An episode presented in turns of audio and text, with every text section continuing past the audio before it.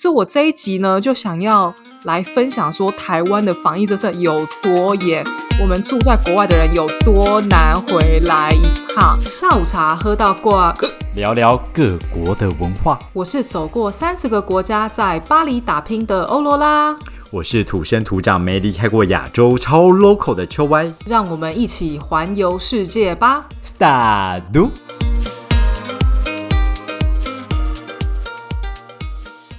萨利，大家好，我又重新经营回 IG 了，而且我一开始经营那个粉丝数就真的有每天默默上升一点，默默上升一点，好有成就感哦。我觉得 marketing 真的很重要。对啊，然后我就因为有了这个小小的成就感之后啊，你知道我现在又把我的那个 Apple Podcast，、就是 Apple Store 的地区设在台湾，因为我回来台湾嘛，对，我就发现天呐，又有人就是留评论给我们呢，我们的那个五星评论又开始往上涨了，我觉得好感人哦。真的拜托你认真经营。另外一端真的的有人在听我们的声音哎，所以我们是不是录音的时候要收敛一点，不能讲太多真心话，就大家都知道我们的秘密，好可怕哦。可以再客套一点。欧罗拉，我们今天要聊什么东西呢？好恶心哦，不喜欢。你知道，就在我这种自我感觉良好的状态下，我就想说，哎，那不然来留一个赞助连接好了。所以你知道吗？我现在就设了一个赞助的连接，然后那个连接呢，我就写说，呃，赞助我们一杯下午茶。所以我那个价钱，我觉得我设的还算合理吧，就是我设四十五、九十、一百八，然后还可以自定价格这样。因为我想说，四十五元的下午茶，认真在法国能喝就是贩卖机的咖啡，所以我觉得应该还算合理吧。但是我真的很好奇，有没有人愿意赞助我们呢？毕竟我们就是一个赔钱货的节目啊，花在设备跟这些。听众现在可能在想说，你们有没有搞错？哎、我们每一期下午茶，我们都认真的花自己的钱喝自己，好可怜哦！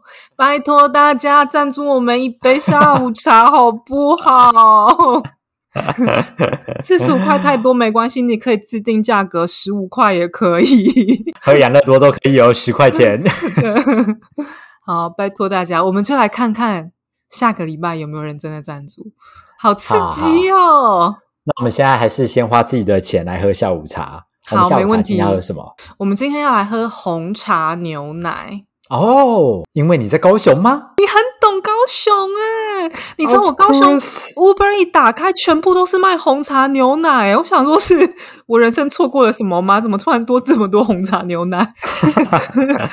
好像有啊，他之前不是有一家很有名的什么老张，是不是还是什么？对，但必须要说那一家的咖啡味有点太嗯重，所以我都喝别家。但是我这几天我喝了好多红茶牛奶哦，我才发现原来这是高雄特产哎、真的，而且你知道能卖多大瓶就卖多大瓶。都吓死人！高雄人怎么这么阿莎里？我真的有一种相见恨晚呢、好开心哦，还可以喝到这个。哎，你到时候回台北可以帮我带一瓶。你是不是有点太夸张？我待会台北都臭酸了吧？你喜欢喝臭酸味的，是不是？好 特别哦。酸的但是你知道怎吗我们今天喝红茶牛奶还是有个要聊的主，，Of course，什么主题？你知道吗？哪一种奶比较好喝？我就不是，我就是都喝牛的奶。哎，你不要小看这个，你知道，我最近在点饮料的时候，已经发现大家已经不再选什么珍珠啊，选什么椰果什么的，大家是在选奶。我有发现这个多困扰我，我都看不懂呢。什么高木什么，我怎么知道？我长期住巴黎，我只要有奶就可以了。连连在台湾的我都不知道什么柳银啊，然后什么蛙哥的，我想说到底是哪一种奶差在哪边，我真的不知道。真的，我这几天都喝的好 confuse 哦。那我觉得很特别啊，跟大家分享一下而已。对，那我们今天聊什么主题？我们今天呢就是要聊，我发现，因为嗯。我自从我 PO 了说，哎、我要上飞机回来台湾喽，然后就开始有台湾朋友约我，然后我就想说，嗯。哎、奇怪，大家是不知道台湾的防疫政策有多么严格吗？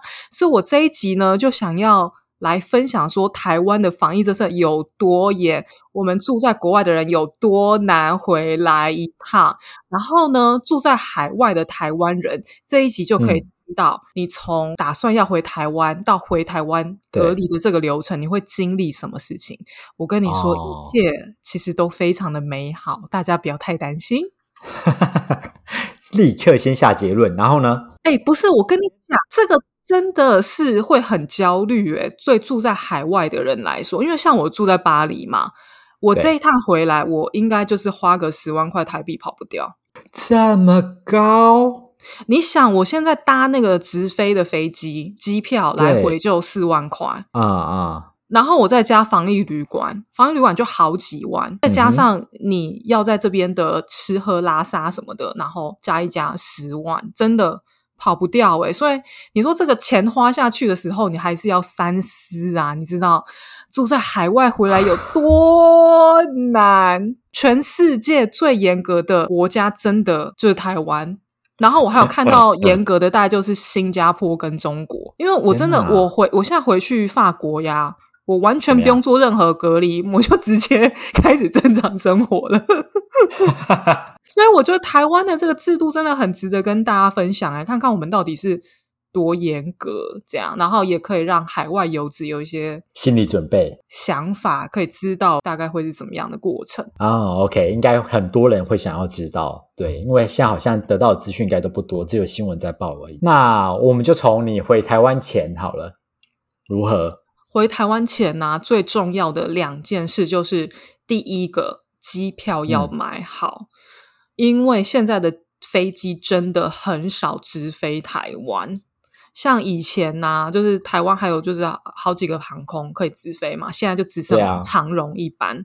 然后长荣一班呢，以前是一个礼拜飞三天，嗯现在一个礼拜只飞一天，有的时候还会取消航班。哦，所以第一件事情一定是机票先订好，而且这个对机票呢，我个人是觉得啦，如果能直飞就尽量直飞，不要转机，因为你如果不小心转机去一个就是台湾现在列危险的国家的话，哦，那你回来，你可能你就不是住防疫旅馆，你就是要直接住集中检疫所，那那个东西又会很麻烦，所以我还是比较推荐大家买直飞的机票。这样，所以第一件事情就是机票要先买好，然后第二个呢，嗯就是防疫旅馆一定要订好，因为现在台湾的政策是。你如果到机场，你没有办法秀出你有订防疫旅馆的证明，你就不能上飞机。真的哦，这么严格啊？所以一定防疫旅馆要订好，而且特别是接下来就十二月、一月农历新年嘛，嗯真的很难订，所以你要真的先确保你有地方可以住。，Oh my god！嗯，天哪，我以为可以回到台湾再订呢，没有完全不行。旅，馆一样。你如果就是回台湾再订啊，你真的到到时候你就是被俩包，你可能就是直接罚款。我跟你讲，真的每一个步骤你都不能 miss 哦，因为你 miss 一个步骤，你就是罚款，很可怕。我觉得政府真的是很懂台湾人，因为我们最怕就是被罚钱，所以这些 一定要先做好。因为现在政府真的管很严，但是因应春节的关系，所以都会有一些不同的防疫政策会新出来嘛。那像我现在呢，就是十四加零加七，但是你如果在春节期间呢，你还多了两个方案可以选，一个是七加七加七，然后另外一个是十加四加七。对啊，这差在哪？谁会知道？所以我跟你讲，它三个数字呢，分别代表的第一个就是你住在隔离旅馆的时间，啊然后第二个呢，就是你居家隔离的时间。第三个呢，是你个人自主健康管理的时间。那你发现呢，这三组数字你绝对跑不掉，就是你一定要住在防疫旅馆，啊，这是一定的。对不管你选哪个方案，所以防疫旅馆真的非常的重要，嗯哼，一定要定好。一定要先订好定满你。看啊，我刚刚说那三个时间嘛，对，其实前前后后加起来，算是被隔离的时间总共有二十一天呢。好长哦，所以你知道我我在约我就说：“Sorry，我还在旅馆隔离。”然后隔离的就说：“哎，你旅馆什么时候出来？什么时候出来？”我说：“Sorry，我隔离出来了之后，我还有七天自主健康管理，不能群聚聚餐哦。这样 total 我三个礼拜就不见了。而且你以为只有三个礼拜吗？他第一个说那个什么十四加零加七啊？对啊。”你入住隔离旅馆，就是你落地的那一天算一天，那是第零天，不是第一天。所以其实你真正被隔离的时间是二十二天。哦天哪！所以当天不算，不算，好可怕哦！哎，但我不懂哎，你看你现在明明就已经打过疫苗了，不是吗？对啊。那到底为什么还要一直隔离，一直隔离，一直隔离？因为我觉得台湾真的就是太优秀了，就现在的案例太少了。嗯嗯，所以因为其实我们打过两剂，不代表我们不会得，不代表我们没有感染的风险。哦，OK，可能就只是不会重症。对，所以就变成说，其实帮我们防好的话，等于是对所有的台湾人都有好处啦。因为毕竟现在所有的案例都是从国外回来的嘛，没有自己本土的案例。对对对，所以你接着就可以出关了吗？还是中间还要经过什么手续之类的？哦，开什么玩笑！我真的是昨天才做 PCR 检测呢。哇，你被插了！我跟你讲，我觉得那个台湾的 PCR 检测，我也是一个吓到。为什么？整个严谨到一个不行，因为我就是在隔离旅馆的要出关的前两天嘛，嗯，政府就会安排你去做 PCR 检测。但是因为呢，我们就是不能离开旅馆，然后你要去做 PCR 检测。可以，就是政府一切都帮你安排好了，有防疫计程车，然后那个防疫计程车他还给你车牌号码，你不能坐错车。然后呢，旅馆柜台打电话给你说：“欧罗拉可以下来喽，你才可以下来哦。因为你如果在其他时间出去游荡，sorry，你就是会被罚可能十万块台币，你不能在。”你房间以外的地方游荡，对，然后所以呢，你就直接就是下楼之后，然后直接走到计程车，然后计程车呢就会直接载你去医院验 PCR 的地方，然后之后再原车返回。而且我真的看到台湾做那个 PCR 的检测，我整个吓到。怎么样？怎么样？我还没看过。在法国啊，他做 PCR 检测，他就是一个遮雨的棚子，有没有？有人穿防护衣在那边擦鼻孔，这样。对啊，就其实基本上。就没什么太特别的，对不对？对啊，台湾不是呢。它怎么样？台湾它是用一个警卫亭，然后那个警卫亭就是四面都是玻璃，那个玻璃上有两个圆圆的洞，那个洞呢，它直接接出来的就是两个长手套。医护人员几乎是百分之百 safe，因为他进去那个盒子之后，他完全是不会跟我接触到任何的。空气对，然后所以他就只要伸出那个手，就觉得天哪，我离他好远哦，他就帮我擦鼻子。我看到吓到，我想说这个东西不是应该存在法国吗？怎么会是在台湾呢？整个吓到哎，好优秀哦，真的很保护医事人员啊，很棒。对，我觉得超棒的，我真的看到吓到，怎么有这种东西？所以我刚刚提到啊，两件。回台湾前一定要做好的事情就是机票买好，然后防疫旅馆订好。因为你就算机票买到，防疫旅馆订不到，sorry，你不能回台湾，你在机场就是会被拦下。紧接着呢，你做好了这个措施了嘛？然后很幸运的，你的飞机也没有被取消。接下来你就要到机场了。嗯嗯，我跟你讲，到机场的时候，我觉得这一关算是我比较忐忑不安的，因为没有很多的资讯。到机场呢，我就觉得天哪，这应该是。法国戴高乐机场就是人最少的时候，不是人最少，但是是最安全的时候。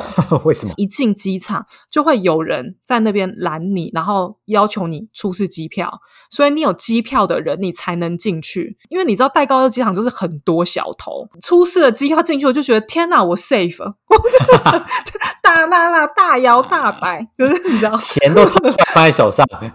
因为小偷他们就不会有机票嘛，就除非他作假啦。我不知道他们是不是有有作假到这个程度，但是那个机场的繁荣程度真的跟以前差不多，超级热闹到炸，超多人，所以这么严格，人还是很多这样。没有戴高乐机场没有很严格啊，然后进去的人呢，我觉得少了，就只是少了那种。亚洲的团客，嗯嗯，其实基本上出国人超级多，然后所有商店都开耶，我整个吓到，然后就是什么餐厅啊，什么都有开，好像在一个平行时空哦。我就想说，天哪，也太多人了吧！长隆真的是怎么样？严格到爆。为什么？为什么？台湾地勤人员呢就会告诉就是现场地勤说啊，因为台湾管的比较严，所以你一定要确认说。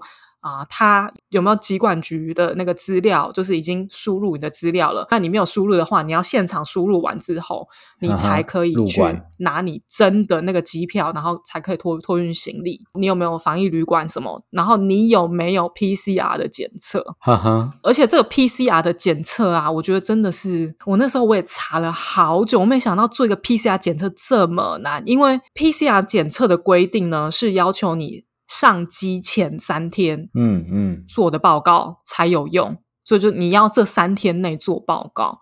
但是呢，你知道现在班机很少，对，那现在长荣飞台湾就每个礼拜就只有礼拜二一个班机，好死不死，你就是卡了礼拜一，然后之后六日，那你也知道六日很多法国的营业场所就是是没开的。没有营业嘛？那你要他们怎么一天测出来很难？但是我就查了老半天，就是还好。我觉得台湾的规定还算蛮人性化的。他说的三天是指三个营业工作天，OK，所以是四五一这样。你礼拜四就可以去做检测。我觉得这个。可以告诉大家，因为真的很多人提心吊胆，在那个三天要怎么算？对，那这个是机管局给的资讯啦，就此刻给的资讯，所以我觉得蛮好的，就放心很多。我去做检测的时候，那检测的人还有跟我讲说：“哎，你确定吗？因为一般国家管的就是三天，不是工作天，就是三天前这样。”嗯，他很怕我做了之后会没有效，然后搞得我也很害怕，我上不了飞机。但一切是 OK 的，对，所以。大家请放心，你那些所有文件准备好了之后，长荣的地勤会先看一遍，然后看一遍了之后呢，怎么样？你才可以把你的行李托运，然后走到机场里面，这样，然后走到机场里面，我跟你讲，里面是热闹万分呐。然后就是直到我走到那个，就是我搭飞机的地方，对，你就开始发现人越来越少，人越来越少，人越来越少，因为现在台湾管得很严嘛。你如果是外籍的游客，你是不能来的。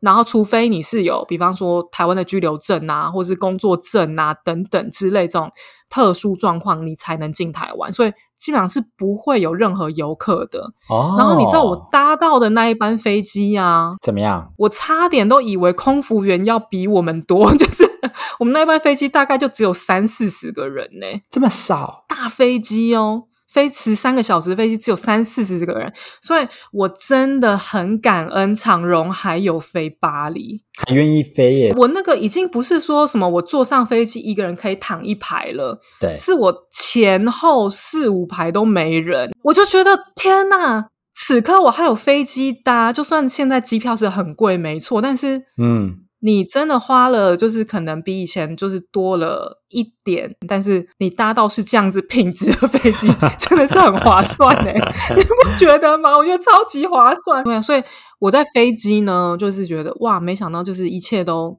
这么的顺利。对对对，然后就平安抵达台湾。但是我在这边我。真的要提醒大家，因为像我就是已经两年没回台湾了，我真的都还不知道说现在台湾的那个什么非洲猪瘟那个什么猪肉制品管这么严，就是下飞机他们会给你一个卡嘛，然后就说你是不能带任何的肉制品进来的，因为要保护台湾当地的猪，就是畜牧业这样。我跟你讲，我觉得可能有很多人会不小心就是忘记了这件事情，然后可能就在。呃，法国的店可能就买了一些，就不知道香肠啊，或什么肉肉制品啊，有的没的，然后就进来了。对，然后你带进来真的会被罚钱，而且管的非常的严，所以这个东西真的大家要小心。嗯嗯，不要想说，哎，我可能就是逃过了一时，就是我把我的猪肉制品放在我的托运行李箱。我跟你讲。护国神犬出现了！我跟你讲，现在来台湾的班机非常少，那个神犬的工作量没有很大，只要有飞机，他们就来看一下。认真闻，他们真的很认真闻呢，就几乎是。每个行李箱就闻一下，就闻一下，然后我想说，哇塞，这个神犬就是 也太认真了吧！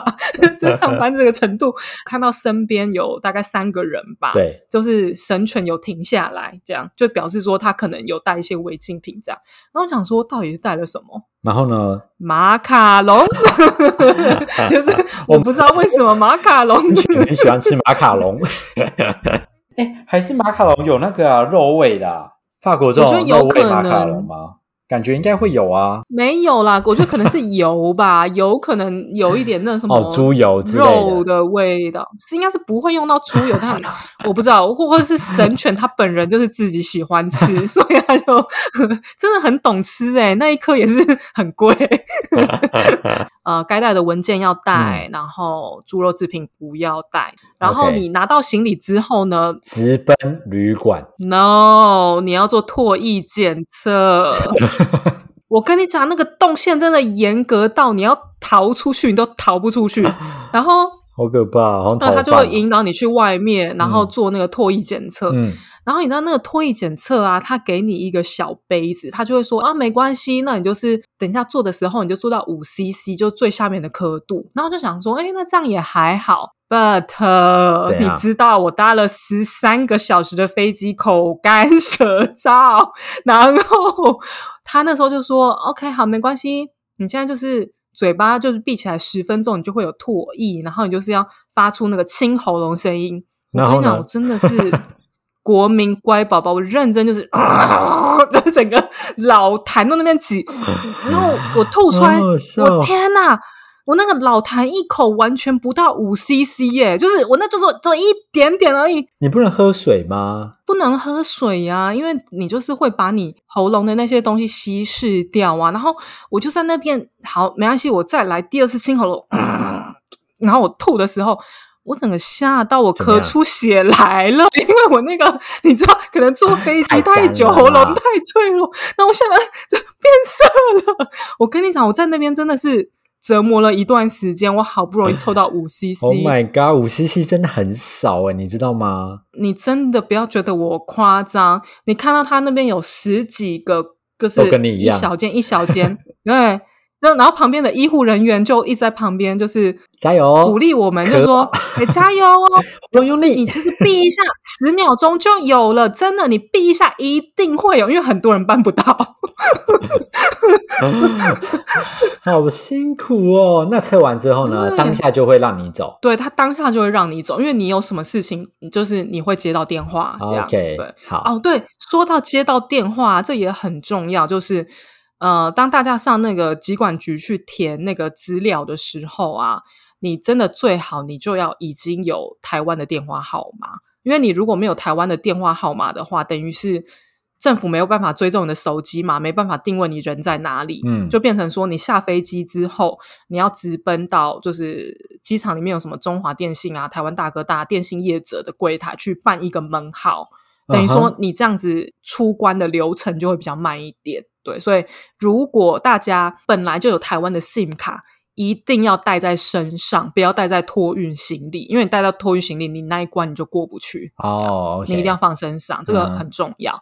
OK，好，所以呢，我就是吐完口水了之后，直接让你到那个防疫计程车，你完全就逃不掉，路上都有人在指引，你想要逃都逃不了。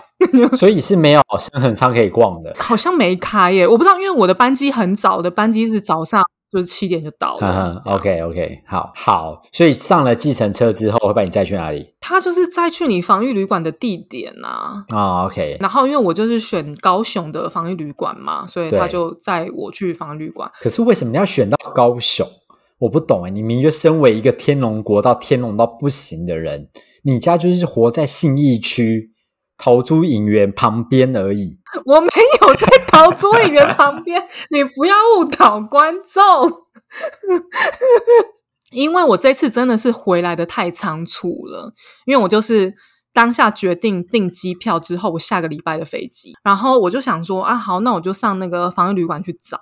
那其实实现在防疫旅馆也不像就是一两年前那么麻烦，因为一两年前你可能就认真的你要去找一个就是类似像代办的人跟你说，哎，哪间防疫旅馆有空，或是你自己一家一家去打电话。那现在因为已经 COVID 很久了嘛，有一段时间了，所以现在都有类似像那种 Agoda 的系统，对所以它就是有防疫旅馆的系统，可以让你选，然后直接看到说哪天有房，哪天没房，就大家只要 Google 打防疫旅馆，就会出来订饭店的平台。哦，这么方便啊！因为我那个时候出发时间真的太赶了，所以其实那些就是嗯 CP 值高的啊，嗯，基本上都没有了。因为我的最低最低的标准就是要有一个窗，对，然后是可以开的窗户。天哪，一晚都是三千五 up 一晚，然后想我要住十四晚，所以十四晚的意思就是，哎，不是十四晚哦，是十五晚，因为第一天不算，天嗯嗯。所以你住了十晚，你住完你就是要五万多哎。你就不用说什么回来一趟是什么十万的预算，直接到十五万。我跟你讲，这时候我的朋友真的是给我一条明灯。怎么？样？他跟我说高雄的饭店很便宜，可以去找高雄。然后我跟你讲，我真的就是用订房平台，我从基隆找到屏东，我真的发现最便宜的两个县市就是嘉义跟高雄，但是因为嘉义的选择太少了。然后我就看到高雄，Oh my god！你知道便宜到什么程度吗？OK，台北可能一个晚上要三千块这样 level 的，在高雄你一千出头就有了一个晚上，你一天直接现省两千。差超多的耶！对我刚刚说，你在台北，你可能十五天住完，你花个五万；对，你在高雄十五天，你只要花两万多，Oh my God，直接是一半再更少。对啊，当下你会定哪一个？当然是高定高雄雄，差一差就差了三万块哎，你就又省了下一次回台湾的机票钱。对耶，因为其实我本来就是跟高雄很不熟，嗯我没有真的住在高雄过。然后我想说啊，就是反正趁这个机会啊，就住在防疫旅馆。我超级推，就是大家如果你有预算的考量，对，你真的可以选择住在高雄。因为你住在高雄呢，还有另外一个好处就是，你可以透过 Uber E 来认识这个城市。我的天呐！我这几天我每天都在用 Uber Eat，就是早餐、午餐、晚餐，我才发现高雄好吃的东西也太多了吧！然后我真的是吃到我很想要再继续来高雄玩一趟，好好玩一趟，好好认识这个城市。所以我真的很推荐大家可以选择一个你不常住的城市，但前提是你要住在市区啦，因为你如果住在山区，你可能 Uber E 你也是订不到。对，天呐，我每天真的花在 Uber E 时间，我可以花一个小时在看我要吃什么，很精彩。你知道我两年没有回到台湾吃台湾食物，你现在随便讲一个食物，我觉得我应该都已经吃了，臭豆腐、吃了，鹅啊煎，吃了。我真的几乎都吃，然后我都知道高雄的名产是什么了，我就觉得说这也太棒了吧！我真的超推大家，而且其实防疫旅馆啊，老实说是我打算要回台湾最大的一个障碍。为什么？我没有办法想象我被被关在一个地方十四天对，因为其实那个时候，我觉得可能很多住在海外的台湾人有这样的经验，就那时候疫情刚开始嘛，那政府其实管得很严，他就是要你待在你的家里，不能出去。嗯嗯，那你出去的话，你要写外出单，那外出单你基本上你就是只能去超市，这是最一开始。所以我真的是有十四天没有出门的经验，在我家，我那个经验我觉得是很恐怖的。然后我觉得那个时候啊的那个恐怖的感觉，我觉得很大。一部分是来自未知，你不知道 COVID 外面的情形怎么样，外面是不是很危险，也没有疫苗什么，你就觉得这是一个世界末日病或什么的。嗯嗯所以我觉得我对隔离有很不好的印象，一部分是来自于恐惧。所以我就觉得，我如果有机会选择，我绝对绝对不要被隔离。但是我必须要说，我这次的隔离经验真的太美好了，美好到我明天要出关，我有点不想出去。如果我还有钱，我还想继续住在欸隔离旅馆。我跟你讲，隔离旅馆，我每天生活整个 busy 到不行，因为我还是有工作，所以我有工作继续要做嘛。然后我 podcast 要录，嗯，然后我每天花在 Uber E 时间可能就一个小时。哦，如果你还在滑，嗯，我真的每天都好忙哦，而且我觉得住在隔离旅馆啊，有一件最爽的事情就是，你今天你不用出去外面，然后你划手机，你就点餐了嘛，对不对？那因为在巴黎呀、你通常 Uber E 点餐，你还是要自己下去拿，因为它的门禁有太多的层层关卡。嗯哼，我跟你讲，在台湾直接帮你送到房门口，你打开门就可以吃，有多好？你知道我现在已经担心我回法国无法煮饭了。我觉得真的 太方便了。我觉得我已经有点成为废人了，就在隔离旅馆，好喜欢别人把我送饭到门口的感觉。你这一集讲完之后，大家会不会就想说，我要立刻来订那个机票，然后订旅馆，然后立刻回家享受十四天的隔离？我跟你讲，我觉得大家真的可以值得期待。我真的本人真的没想到我的旅馆生活这么快活，但没有任何一件让你觉得哦好烦哦，或者是受不了的事情吗？你这样听着实在太美好了。我唯一一件烦的事情就是，我不知道为什么有一天我的房间里就出现了一只蚊子，这很正常吧？但不是哎、我我基本上我开门就只有拿食物，然后确实啦，我窗户是都一直维持开启的状态，这样应该有纱窗吧？没有纱窗啊。饭店通常都不会有纱窗啊，哦，它就是那种外推式的窗户嗯嘛。嗯嗯，OK，所以我在想，有可能是从窗户跑进来，但是那一只蚊子呢，应该就跟了我十天吧。但我觉得它应该也是吸很饱，所以它最近也没有来烦我了。哦，OK，对了解。嗯，所以我唯一烦的就是蚊子。不然，哎，拜托，我住在这一千多块的旅馆，你也看到我的背景，就是超奢华的，我还有浴缸哎、超棒！而且我真的就是极力的建议长期住在海外，就是甚至像欧洲这样的地区，因为我真的是已经差不多两年没有在家吹冷气了。所以我住在防疫旅馆，我真的要一个窗户。我没有窗户打开窗，我一直吹冷气，我真的觉得自己会生病。然后你千万不要觉得说，哎，住在防疫旅馆好像真的很可怕，像有隔离感。不会，我跟高雄整个很 close 啊，我每天都在吃 在地食物。但是如果啦，前提是你这几天是没有办法工作的状态，那确实你可能要想办法找事情做，不然你可能会很无聊。嗯这样嗯不然你就是《甄嬛传》重新追一遍嘛，这么多集，你追完了，你应该就出去了。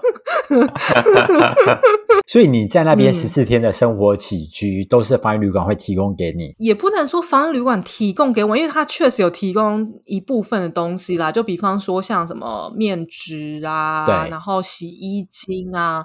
但是呢，我必须要说，大家真的可以自己准备一些东西，我觉得会非常有用。就是第一个是餐具。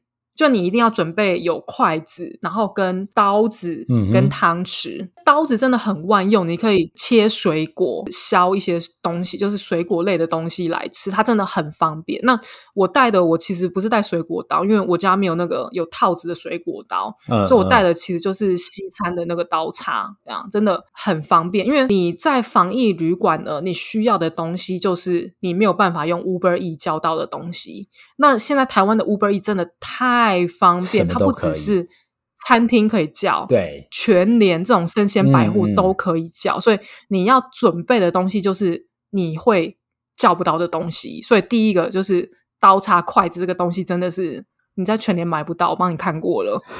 然后所以这个要自己准备，因为不然你 Uber 一来，你每一次就是筷子、汤匙这样给你，其实还蛮浪费的。所以我建议可以自己准备。然后第二二个，我觉得可以准备的东西是保温杯，因为不是每一个饭店它都会给马克杯。那你如果今天你想要泡东西的话，你有个保温杯，宽口的那种，也比较方会便。蛮方便嗯的。然后第三个呢，我觉得要准备的东西是洗衣刷，因为这十四天你就是要自己洗衣服。然后饭店虽然有提供洗衣刷，但是因为我不知道别人是不是有用过，所以我不敢用。然后我在全联或 Seven 也没看到洗衣刷这个东西，所以这三个是我很推荐大家一定可以自己带的东西。这样，还有另外一个东西，我觉得也不错，是我有自己带那个体温计。防疫旅馆呐、它会给你一个很像卡式的体温计。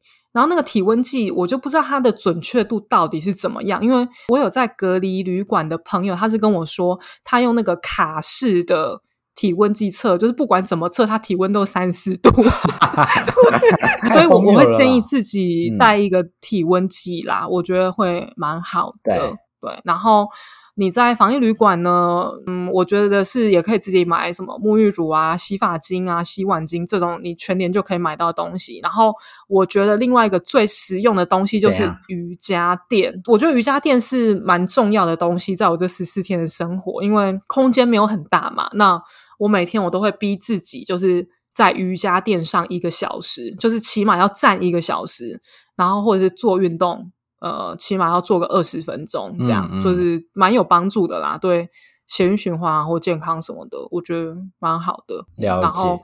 我真的觉得大家不要太害怕住防疫旅馆。OK，好，恭喜你准备要嗯出关，可以跟我们吃饭啦。真的，我没有，还不能，我要居家 Oh 自主管理七天 我还不能全剧。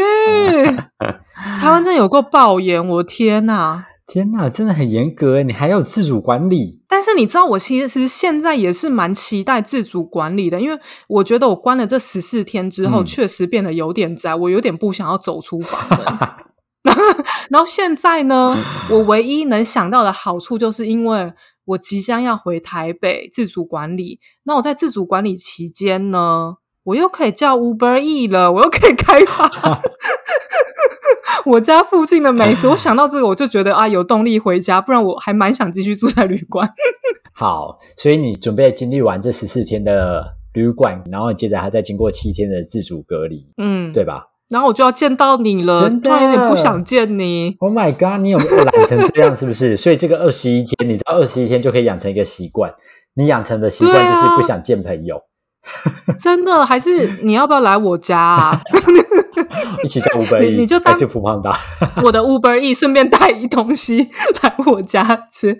对，我觉得我确实真的是养成了一些习惯呢，好可怕哦。但我觉得照你这样讲下来、听下来，如果真的想家的话啦，或是需要回台湾见见亲人的话，应该是不用担心太多的。就是大家也是可以开开心心的回来，反正该隔离就隔离，该管理就管理，然后你就可以认真吃、对认真放松，当做是一个放一个长假。那如果可以远端工作的话，那更好，可以塞满你的时间。真的，我觉得自从这一次之后啊，嗯我可能真的会更常回台湾了，因为我希望你说我就是喜欢住做到啦，嗯。防疫旅馆，我喜欢。所以你到时候回法国也会是这样子的生活吗？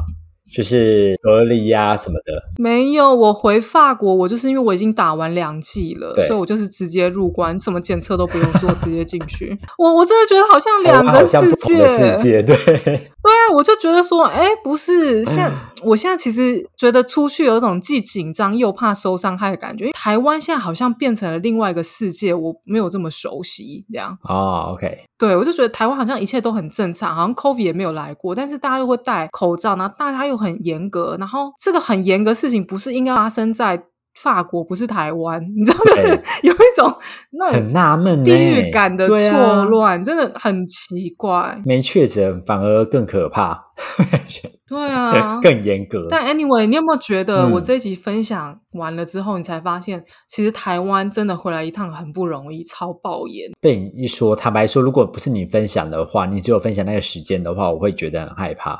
幸好我都住在台湾，死都没离开。哎，而且现在听说那个法国跟德国确诊人数又上来了，还是我就住下来。我觉得是可以啦，好不好？没有啦，我还是要回去找我的男人，跟他过圣诞节。好啦，希望今天这集分享之后呢，住在台湾的人可以知道说，哇，我们的政府真的防疫做得很严，不错啊。对，所以像我们回来一趟，真的不是很容易。然后我也希望呢，住在海外的人，如果你真的很久没回来了，可能也有预算的考量，又觉得住防疫旅馆很可怕，其实也没有这么可怕，因为我的经历是蛮好的，也推荐大家可以来住高雄，可以来看看哦。啊，你如果预算很足的话，就随便啦，还有那种温泉饭店，然后什么一百 平的，你随便选，然后一个晚上六七千，就你只要花得起，就我没有意见。但如果 你真的是因为有预算考量，真的高雄推荐给大家。吃的开心住的开心。希望今天呢，大家会喜欢我们的节目。然后，如果你有任何的问题或是建议、任何的心得的话，也欢迎到我们的 IG 分享哦。然后别忘了去抖内。好，那我们下周见。